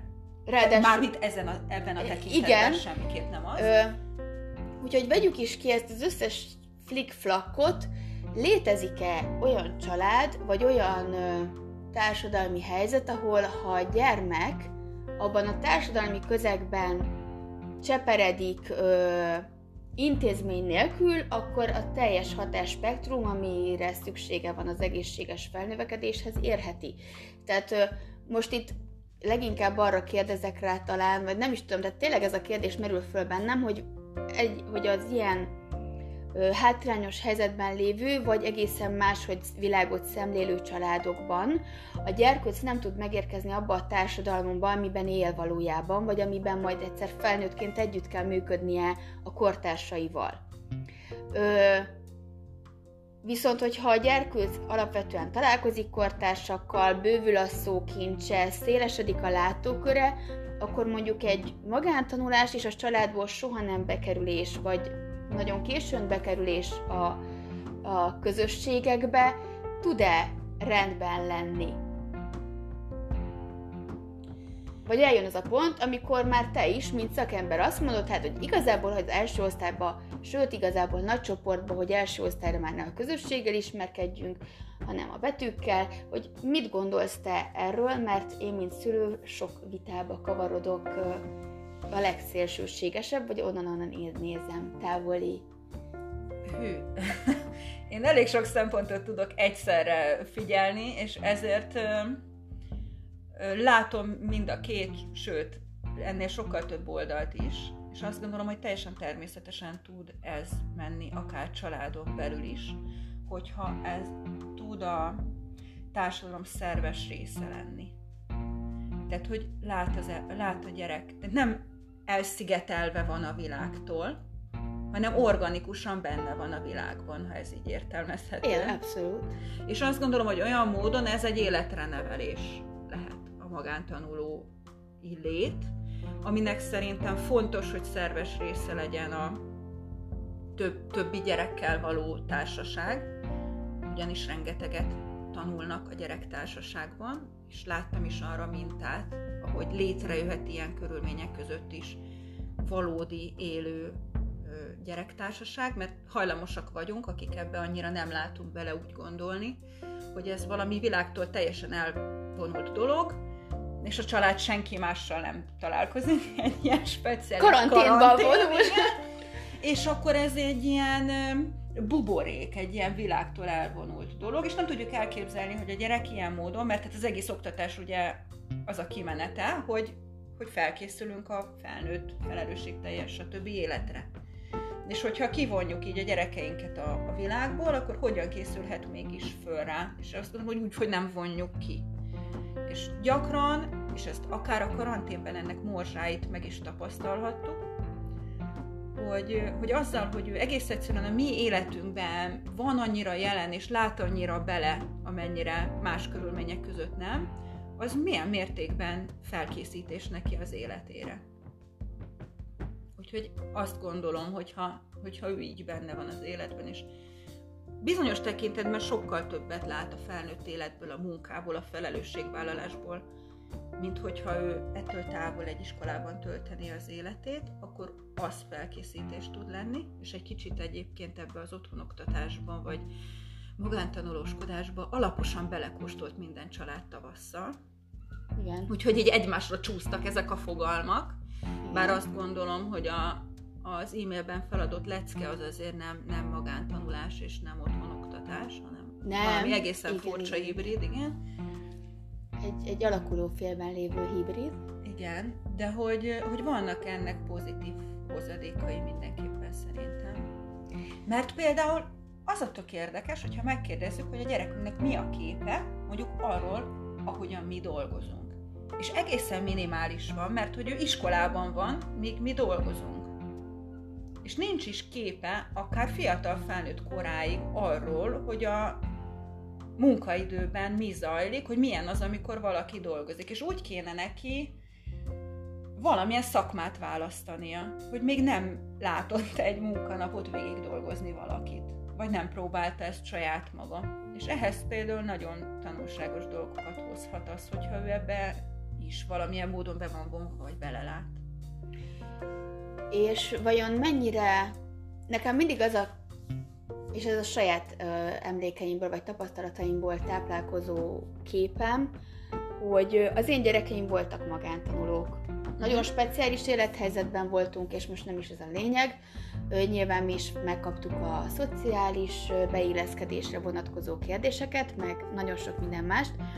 Én emlékszem, amikor elsős koromban bekerültem az iskolába, és nagyon hamar sikerült a Loser Streber pecsétet magamra szednem, amelyet sikeresen hordoztam 12 éven keresztül az iskolatársaim által gondosan fenntartva ezt a képet, hogy én vagyok a loser stréber klik része az osztályban, és nyilván egy csomó dologra nincs lehetősége, tehát esélye sincs egy ilyen kasztban lévő osztálytársnak.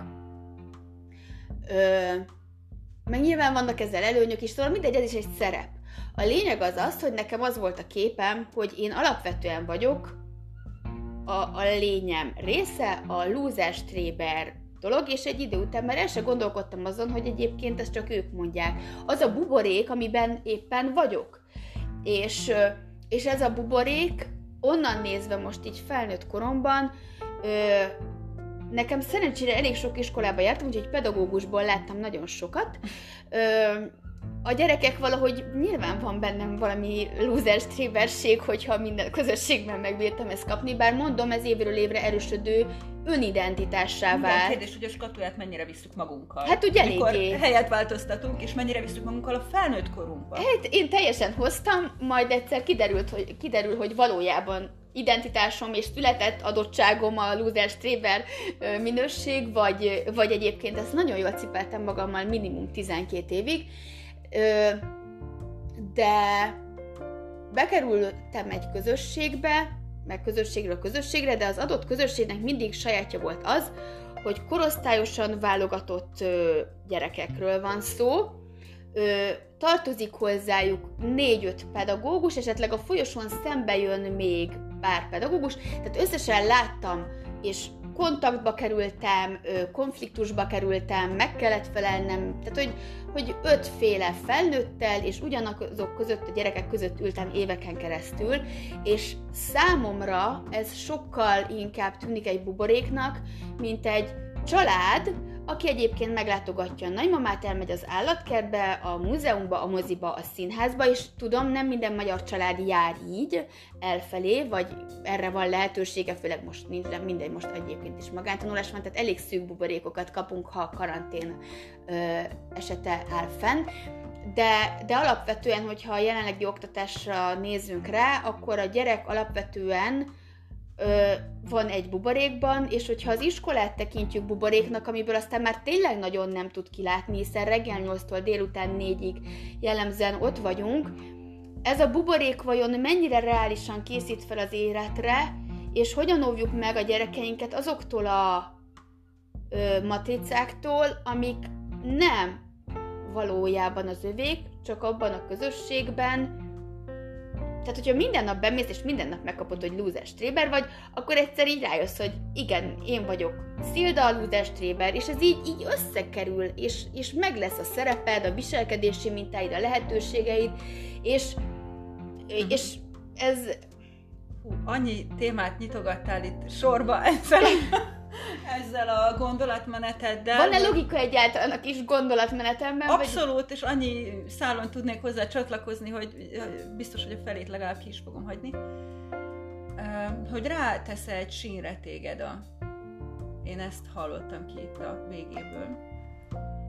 Saját magaddal kapcsolat, önértékelés, ilyesmi. A loser Stréber szó fordulat nekem azért nagyon érdekes, mert Hú, erről nagyon-nagyon régen olvastam valami tanulmányt, és vitatkoztunk és szakértőtársakkal.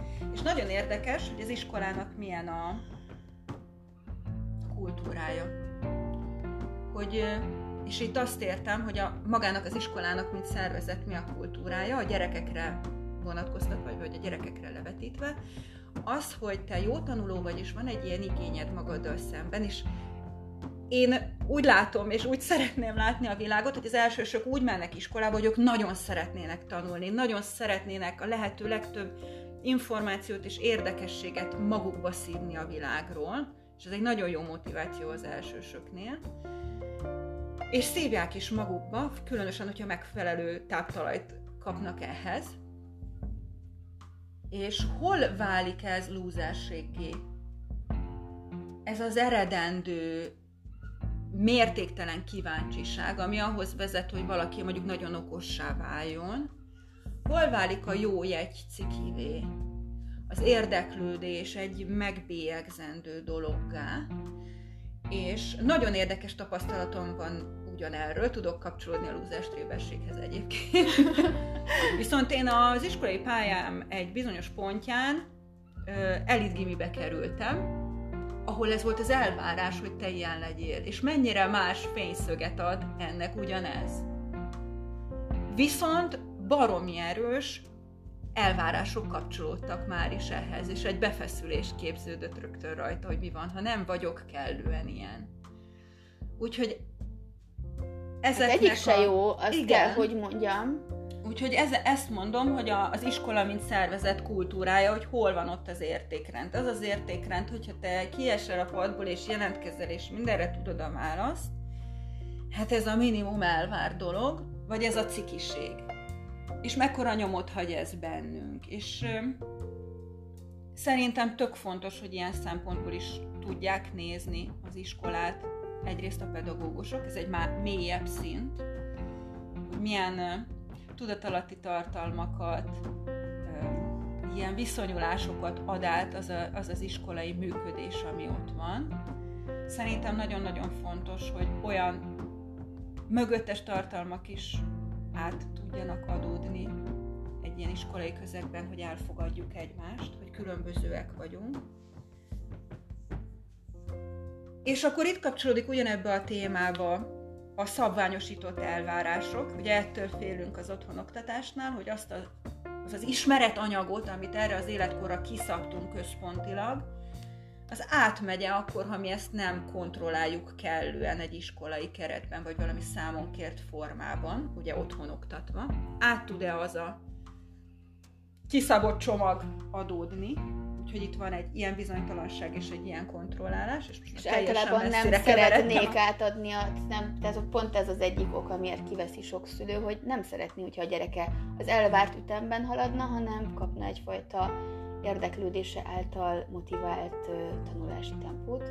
Igen, amit szerintem egyébként bizonyos mértékben, sőt nem kis mértékben iskolában is meg lehet valósítani, mint hogy az érdeklődésükkel húzzák is egymást a gyerekek. Tehát ha megnézed az osztályban a fiúklik, a nem tudom, cross motorozás fogja érdekelni, akkor mind arra fog rátekeredni. És bizony abban kihasználható fizika, matematika, stb. Tehát rengeteg minden van, és amire használják az fel lehet ülni. Szerintem ma az iskolák nem rendelkeznek ekkora szabadsággal, és azt feltételezem, és azért látom is magam körül, hogy vannak olyan fajta tehetséges pedagógusok, akik viszont mégiscsak tudnak ehhez kapcsolódni, és ha más nem, a személyességet és az érdeklődést be tudják e tenni. És akkor az, érde, és akkor az iskola sokkal jobban be tudja vonni a gyereket a tanulásba. Én azt gondolom, hogy ezek egyébként óriási húzóerők a gyerekekben a, a tanulás irányába, ezek az érdeklődések én azt látom, hogy a gyerekek tanulni szeretnének. Hát a gyerekek olyan kíváncsiak és annyira érdeklődőek és nyitottak a világra, hogy ezeket egész egyszerűen oda lehet nekik adni, nem is feltétlenül kell tukmálni, ha megfelelő irányból közelítünk. És amit említettél a nem tudom hanyadik téma még, és most pont eszembe jut, az az életkori szűrés, hogy mennyit ad egyébként akár egy gyereknek, hogy, hogy különböző életkorú gyerekek veszik őt körül. És én ezt például nagyon nagy előnynek látom, hogy a beszoktatáshoz csatoljunk vissza a vegyes csoportnak, mert hogy pont azt az elfogadást és a saját különböző szerepeim és minőségeim megélését, vagy ennek lehetőségét nyitja meg az, hogy többféle emberkével találkozom. Például ott van az óvodában, attól szoktak félni, hogy nem húzza el vissza mondjuk az iskolába készülő nagyot, hogy az éppen beszokó kicsike ott mondjuk sírdogál, vagy hát ő még sokkal kevesebb dologra képes. És ha ezen fordítunk egyet, és mit ad az a hat éves iskolába készülőnek, ha látja, hogy ott pityereg a kicsi, és nem tudja bekötni a cipőjét, és teljesen spontán jön neki, hogy legugol és beköti neki. Vagy hogy fölsegíti, vagy egy kicsit megvigasztalgatja, és megtapasztalhatja azt az aspektust, hogy ő most nagy, és segít a kicsinek. Hogy ő példát mutat azzal, hogy ő már milyen ügyes és iskolába fog menni, hogy esetleg megtanít valamit egy kicsit kisebbnek, vagy megérzi azt, hogy csak egy picit segítek neki, hogy ő is gyakorolhasson. Ezeket nagy családokban elég jól ki tudják gyakorolni a, a gyerekek, de manapság szerintem viszonylag kevés a nagy család ahol megtapasztalhatja, hogy most ő a nagy, ő a példakép, és hogy miféle felelősséggel is jár az, hogy én mutatom meg a kicsinek, vagy én vezetem be az ovisztokásokba. És az is egy nagyon érdekes tapasztalás, amikor a kicsit kisebb mer kérni a nagyobbtól segítséget, nem csak a felnőtt segíthet, egymásnak is segíthetünk, megtalálja a módját, hogy hogyan kérjen segítséget, ugye sokan még felnőttként sem tudjuk, vagy botladozunk ebben, vágyhat arra, hogy egy-két év múlva ő lesz az a nagy, aki ugyanezeket meg tudja tenni a kisebbekkel, és van előtte egy ilyen fejlődési perspektíva. Úgyhogy ez nagyon sokat tud adni, és egy nagyon izgalmas dinamikát tud létrehozni a csoportokban, ami szerintem minden egyes gyereknek, aki a csoportban van, ad. És hát ugye nagyon nevel az elfogadásra is. Amikor azt tudja mondani egy nagyobb bacska, még szintén akaratos, csak 4-5 éves gyerek a kicsire, hogy hát előre engedem, mert ő még nem annyira türelmes. Hogy ehhez milyen belátás kell gyerekfejjel, hogy ezt ki tudja mondani a másikról. Hogy ő ezt most akut jobban akarja, és kevésbé bírja kezelni az akaratát, és ezt tudom rajta látni, empátia, elfogadás. Elfogadás annak, hogy nagyon nem vagyunk egyformák, bizonyos képességeink, hát ha összehasonlítunk egy három éves és egy hat éves iskolába készülőt, nagyon széles skálán mozognak ezek a képességek, és egyébként az a vicces, hogy az életkori szempontból leválogatott csoportban hasonlóan széles skála van ugyanezekből a képességekből, csak ott hajlamosak vagyunk a gyerekekre olyan elvárásokkal tekinteni, hogy te mit tudom én, nagycsoportos vagy, és neked ezt tudnod kell. Holott ott is barom nagy különbségek vannak. Úgyhogy a vegyes csoport az kicsit így leképezi ezt a nagy családot, ahol a gyerekek megélhetik a kicsiséget, azt, hogy segítenek, de csak éppen annyival nagyobb valaki segít, aki azért példa lehet, mert csak egy lépésnyire van a fejlődésben, megtanulhat, megtapasztalhat egy csomóféle kapcsolódást, kötődést, konfliktuskezelést, és aztán lehet ő a nagy, és megtapasztalhatja, hogy, hogy tudhat segíteni, ez milyen jó érzés, mennyire kompetensnek érezheti ő úgy magát, és hogy ez bizony felelősséggel is jár. Úgyhogy szerintem nagyon sokféle megtapasztalási lehetőség. A beszoktatáshoz visszacsatolva ezt a helyzetet, nem tudom nem vék alá rejteni, hogy én is vegyes csoport híve vagyok, és mindegyik gyerkőcöm vegyes csoportban töltötte az óvodás éveit, és ha létezne vegyes osztály, akkor bizony tartottam volna ehhez a magamat, mert csupa pozitív élmény tartozik hozzá. Ö, a beszoktatásnál vajon a gyerek, a csoportba érkező gyerekek támogatása, tehát a csoport befogadás szempontjából, vagy a csoport táválás, mert ugye, hogyha sok kis, kis csoportos gyerkőc érkezik, akkor az megint egy három, éve predesz, három évre predestinált közösségről beszélünk. Hát ráadásul mindenki úgy érkezik, hogy nincs még ilyen jellegű tapasztalat, és ki kell alakítani konkrétan ezt a csoportot. Igen, és uh, én, én tényleg ne, nagyon kevés olyan, nem, sajnos az én fantáziám az megreked ott, hogy, hogy mi mit nyerünk akkor, ha csupa új gyerek van egy csoportban, kontra ott vannak már egy vagy két éve érkező emberkék, akik ismerik a, az ottani szokásokat, akik fogadhatják a kicsiket szeretettel, akik és, és a gyerekeknek nem csak felnőttekhez lehet kapcsolódást kialakítaniuk, amiből egyrészt kevés van, másrészt az a bizonyos lépésnyi távolság egy világnyi távolság, tehát az, az isteni anya méretű emberhez kéne tudni kapcsolódni, most mindegy, hogy milyen ismerkedés után, én azt látom, hogy a gyerek a gyerekkel sokkal könnyebben kapcsolódik, a játszótéren sem az anyukával szokott kapcsolódni a gyerek, hanem a másik gyerekkel, és az egyik gyerek segít lecsúszni a másiknak a csúszdán, tehát ilyennek nagyon sokszor voltam a szemtanúja, és még az anyukát elzavarta, hogy te nem segíthetsz, a gyereket nem zavarta el, de lehet, hogy ez az én gyerekem specialitása, tehát hogy nyilván nem láttam a világ összes gyerekét, de a fantáziám azt csúgja, hogyha megérkezünk egy csoportba, amit a pedagógus arra készített föl, hogy ma érkezik egy új, akkor, akkor az újnak sokkal könnyebb dolga van egy befogadó, egymást már ismerő, őt hordozó és kicsit ünneplő közösségben. Igen, ezzel egyetértek. A játszótéren nem ritka az olyan gyerek sem, aki egyébként inkább óvakodik a másik gyerektől, és bevárja az anyukáját. Hát az, az... Ez, ez is van, de a, a csoport A másik gyerek anyukájáról beszéltem, hogy Ó, előbb igen. kapcsolódik egy másik gyerekhez, mint valamelyik másik a, gyerek anyukájához. A, a felnőtt az olyan, igen, igen, igen, igen. Tehát, ö, igen, igen, így értettem. De a, ö, de, a, de itt a beszokásnál az egész más, hogy egy meglévő csoportkultúrában kialakult szokásokkal és egyensúlyban működő saját meglévő dinamikával rendelkező közösségbe kell beilleszkedni, ahol van egy-két kicsi.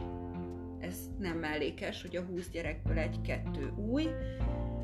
Szokott lenni, ezt saját tapasztalatból is mondom, egyfajta ilyen versengés, várjuk a kicsiket, a nagyobbak azok örülnek, hogy ők már nagyok, és hogy ki fog nekik segíteni, és mindig van egy segítőkész, vagy egy, vagy egy olyan nagyobb acska gyerek, aki, aki játszani szeretne a picivel, hogy ne szomorkodjon. Úgyhogy ez nagy segítség tud lenni. Üm, és a, a másik oldal, ahol tiszta kis csoport van, ott teljesen a nulláról kell felépíteni azt, hogy mi egy csoport vagyunk, hogy mi ezt hogyan csináljuk. Nehézség tud az lenni, amikor ősszel mindegyik kicsi sírdogál, és már nem győznek hova ülni a korlátozott számú óvónéni ölébe. És úgy minden, mindent, minden az elejéről megy. Míg a szokások a vegyes csoportban úgy vannak, hogy zajlik a normál ovis élet, becsöppen oda egy új gyerek, gyakorlatilag bármikor a tanévben, és ahogy a gyerekek egyébként teljesen természetesen tanulnak, hogy körülnéznek, látják, mi van körülöttük, és elkezdik azt utánozni, pontosan így tud, és a családban is így tanulnak, tehát ez számukra egy működő, már bejáratott tanulási mód, nem kell az óvónéniknek terelgetni, hogy most az következik, hogy gyertek kezet mosni, hanem ezt jelzik a csoportnak, és az egész csoport, a már beszokott rutinos játékosok elindulnak kezet mosni, és az az egy-két szem kicsi egyszerűen velük tart. Tehát nem kell nekik külön magyarázat.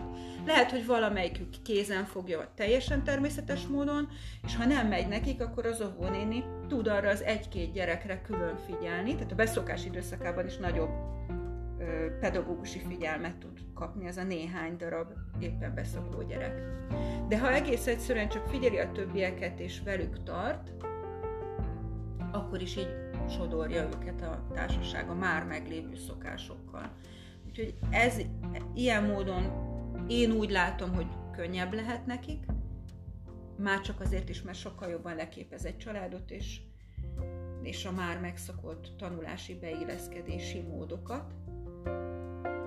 Míg például egyébként az is gyakori jelenség egy tiszta csoportnál, egy, egy életkorilag bontott csoportnál, hogy mondjuk a mi gyerekünk esetleg a második hétre már úgy egészen jól el lenne bent, ugye mindig van valaki, aki még azért sírdogál, és az elég jól vissza tudja rántani a, a többit is. És akkor van, hogy egyszerre rázendít mindenki, a, a, ami a pedagógusoknak sem egy könnyű helyzet. Bár én azt látom, hogy alapvetően azért nem mi döntünk sokszor abban, hogy milyen típusú csoportba adjuk a gyerekeinket, hanem hogy például mi adott a környéken Én azt látom, hogy mivel a mi generációnk, még a kis csoport, középső csoport, nagy csoportnak megfelelő szokásokban nőtt föl, ezért mi ezt tudjuk jobban elképzelni, és azt tapasztalom, hogy amikor valahol kizárólag vegyes csoportok vannak, ennek szervezési okai is lehetnek egyébként, tehát nem biztos, hogy ugyanaz, ugyanolyan arányú az összes korcsoport, és egyszerű lenne tiszta csoportokat indítani. Szóval hogy sokan megrémülünk attól, hogy hú, vegyes csoport lesz, ezt nem ismerjük, nem látjuk az előnyeit, vagy esetleg a nehézségeit, és én azért szoktam kiemelten beszélni a vegyes csoport előnyeiről, hogy ebben megnyugtassam az anyukákat, hogy ennek van pedagógiai oka is, és nagyon sokat adhat ez a gyerekeinknek. Nagyon érdekes, mert ahogy hallgattam azt, ahogy itt beszéltél, hirtelen bűntudatom támad, hogy lehet, hogy most borzalmasan érzik magukat azok a hallgatóink, akiknek nincs módjuk választani, és esélyük sincs vegyes csoportba iratni a gyerkőceiket. De neked, mint szakembernek az a tapasztalat, hogy inkább félünk a vegyes csoporttól? Több ilyen jellegű kérdést kapok. Mintha, mivel mi abba jártunk, nekünk természetesebb lenne az életkorilag bontott csoport, igen.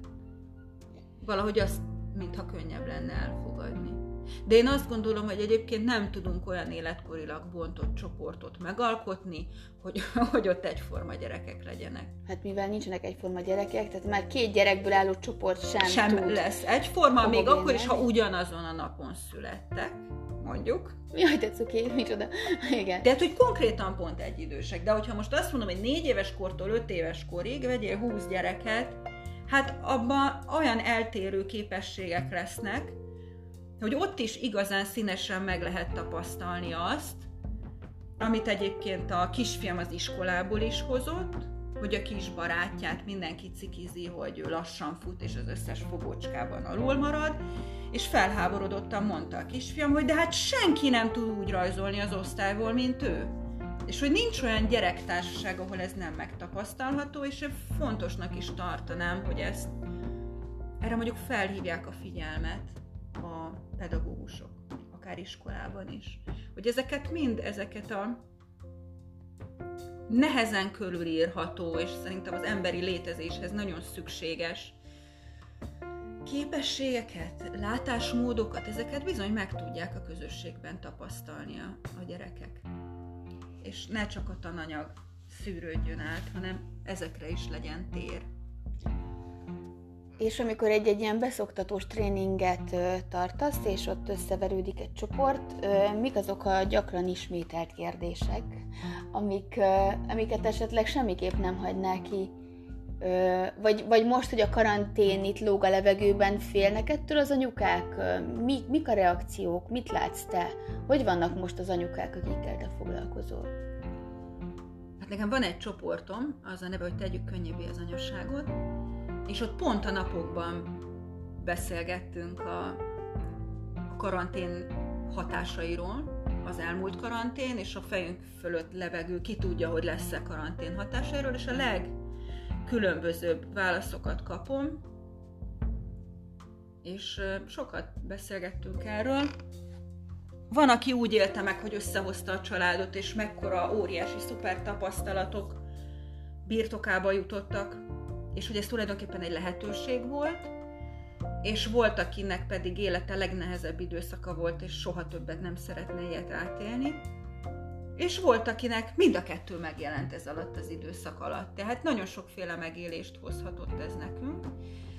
Hű, mi volt a kérdés?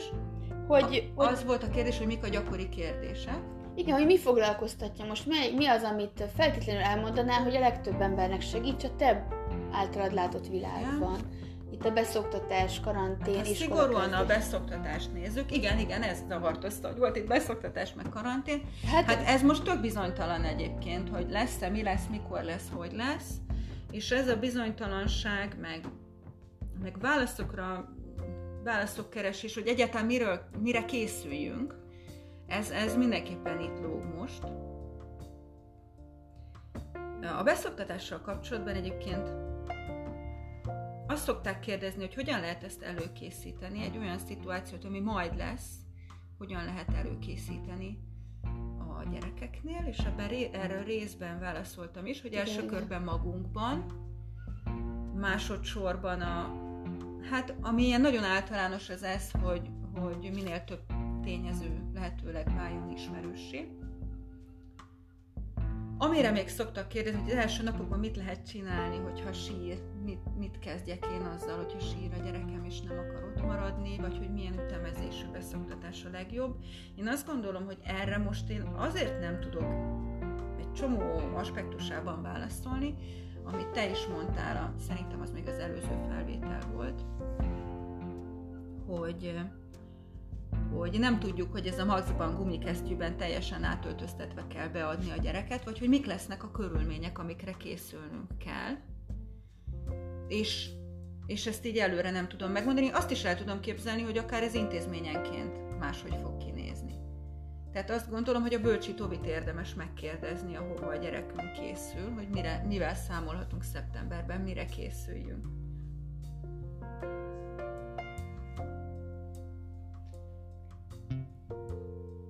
Úgyhogy... És amikor... Vannak reménytelenül kizökkentő helyzetek, és még mindig nem tudom, hogy ki fogom-e vágni ezeket, mert képes leszek erre, vagy sem. De azt szerettem volna kérdezni, hogy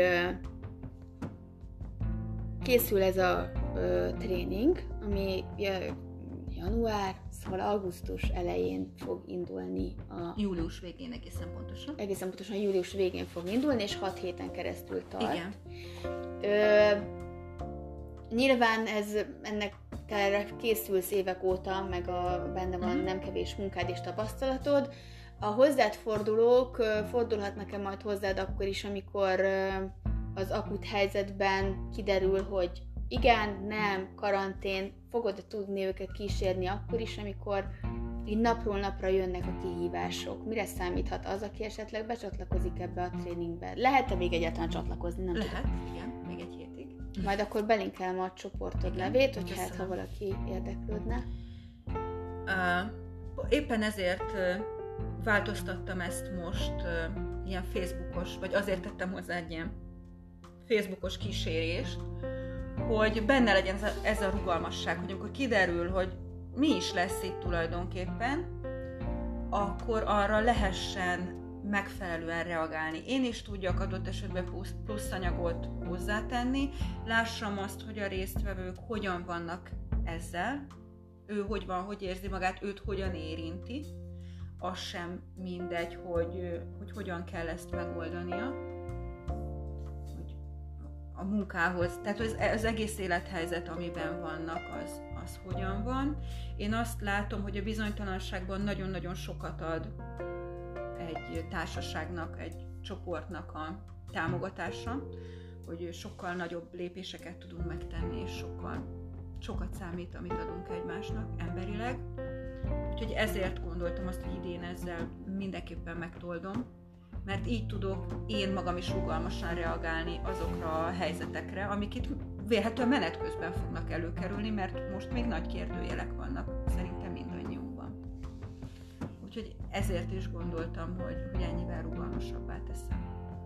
Hát ez nagyon megnyugtatónak tűnik, és én, én biztos vagyok benne, hogy ö, ö, mérlegelni fogom, hogy belekerüljek-e ebbe a csoportba a a mi bölcsödéskedésünk kapcsán, de nyilván ez az én egyéni döntésem, és biztatom a hallgatókat is, hogyha valakiben kérdés van, vagy szimpatikus lehetőség számára egy ilyen közösség Anita vezetésével, akkor keresse föl a csoportot, már csak a most nyilvános Facebook csoport is szerintem rengeteget tud adni, egyébként én tagja vagyok most már egy ideje, és nagyon szeretem azokat a kérdéseket, amikkel maga felé fordulhatok a napi gondolataidon keresztül.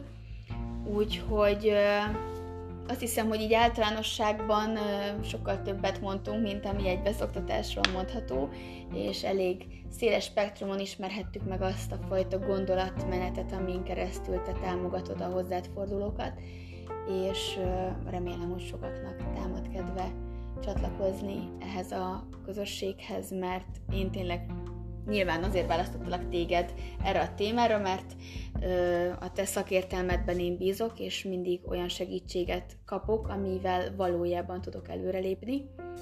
Úgyhogy köszönöm szépen neked ezt a ö, két beszélgetésnyi időt, amit rászántál erre a, a projektre, és, és zárásként még kíváncsi vagyok, hogy tudsz-e valami ilyen biztató muníciót adni azoknak az anyukáknak, akik most bizonytalanság közepette csücsülnek, mi, mi adjon nekik felszabadulást, hogy ezt a nyarat azért élvezni tudjuk, mert azért nem ártana, mert most még minden rendben van, vagy, vagy most éppen. Most éppen. És a most éppen érdemes élvezni. Talán az első felvételünkben mondtam olyat, hogy bízhatunk abban, hogy ami szembe jön, azt az akkor abban a pillanatban megjelenő legjobb tudásunk szerint fogjuk tudni megoldani, és ez szerintem az anyukákban egy nagyon nagy erőforrás, hogy ahhoz mindig nyúlunk a legtöbb, amit tudunk adni, és ez egy alapvető törekvésünk. És egyébként nagyon érdekes, hogy ezt figyeltem meg, most a veled való beszélgetésben, hogy hoztál egy csomó olyan témát, amire egy előzetesen nem számítottam, hogy ide fogjuk kapcsolni, kicsit távolról kapcsolódik, és hogy mindenben azt próbálom keresni, hogy valami van, történik, körülmények, bármi, de hogyan lehetsz abban te jó? Hogyan lehet az most valahogy mégis jó? Hogyan mutathat ez a dolog előre? És hogyha ezt keressük, akkor sokkal több olyan dolgot veszünk észre, ami a megelégedésünkre szolgál, sokkal többet tudunk egy adott szituációból kihozni, és sokkal kevesebb önostorozás, negatív gondolat lesz velünk a nap- napjaink során. És teljesen mindegy, hogy arra, arról kérdezel, hogy hogyan lehet jó vagy optimális egy, egy otthonoktatás, vagy mi lehet a tanulság egy karanténból, vagy hogyan mehet a beszoktatás, ha, ha ezt nézzük, vagy ilyen előremutatóan veszünk ebben részt, akkor a minimum, hogyha ilyen viszonylag negatív tapasztalatok élnek, érnek minket, akkor is a fejlődés lesz. Akkor is az előrefelé lépdelés lesz. Úgyhogy azt gondolom, hogy a, az, hogy hogyan szemléljük a dolgokat, az alapvetően meghatározza azt, hogy hogyan fogjuk érezni benne magunkat. Most így ez kanyarodott ki belőlem a kérdésedre. Hát számomra ez abszolút hordozza azt a azt a lehetőséget, ami a kérdésemre vonatkozik, vagy hát amire a kérdésemet irányítottam, úgyhogy nagyon szépen köszönöm neked az idődet, és a hallgatóknak pedig szintén köszönöm a figyelmét, és remélem, hogy segíteni tudtunk. Ez volt Szilda Asztrának második témája, ahol a beszoktatás és közösség különböző aspektusaiból csemegésztünk egy igazán gazdag asztalról. Köszönöm szépen Anita, és mindenkinek további szép napot kívánok! Sziasztok!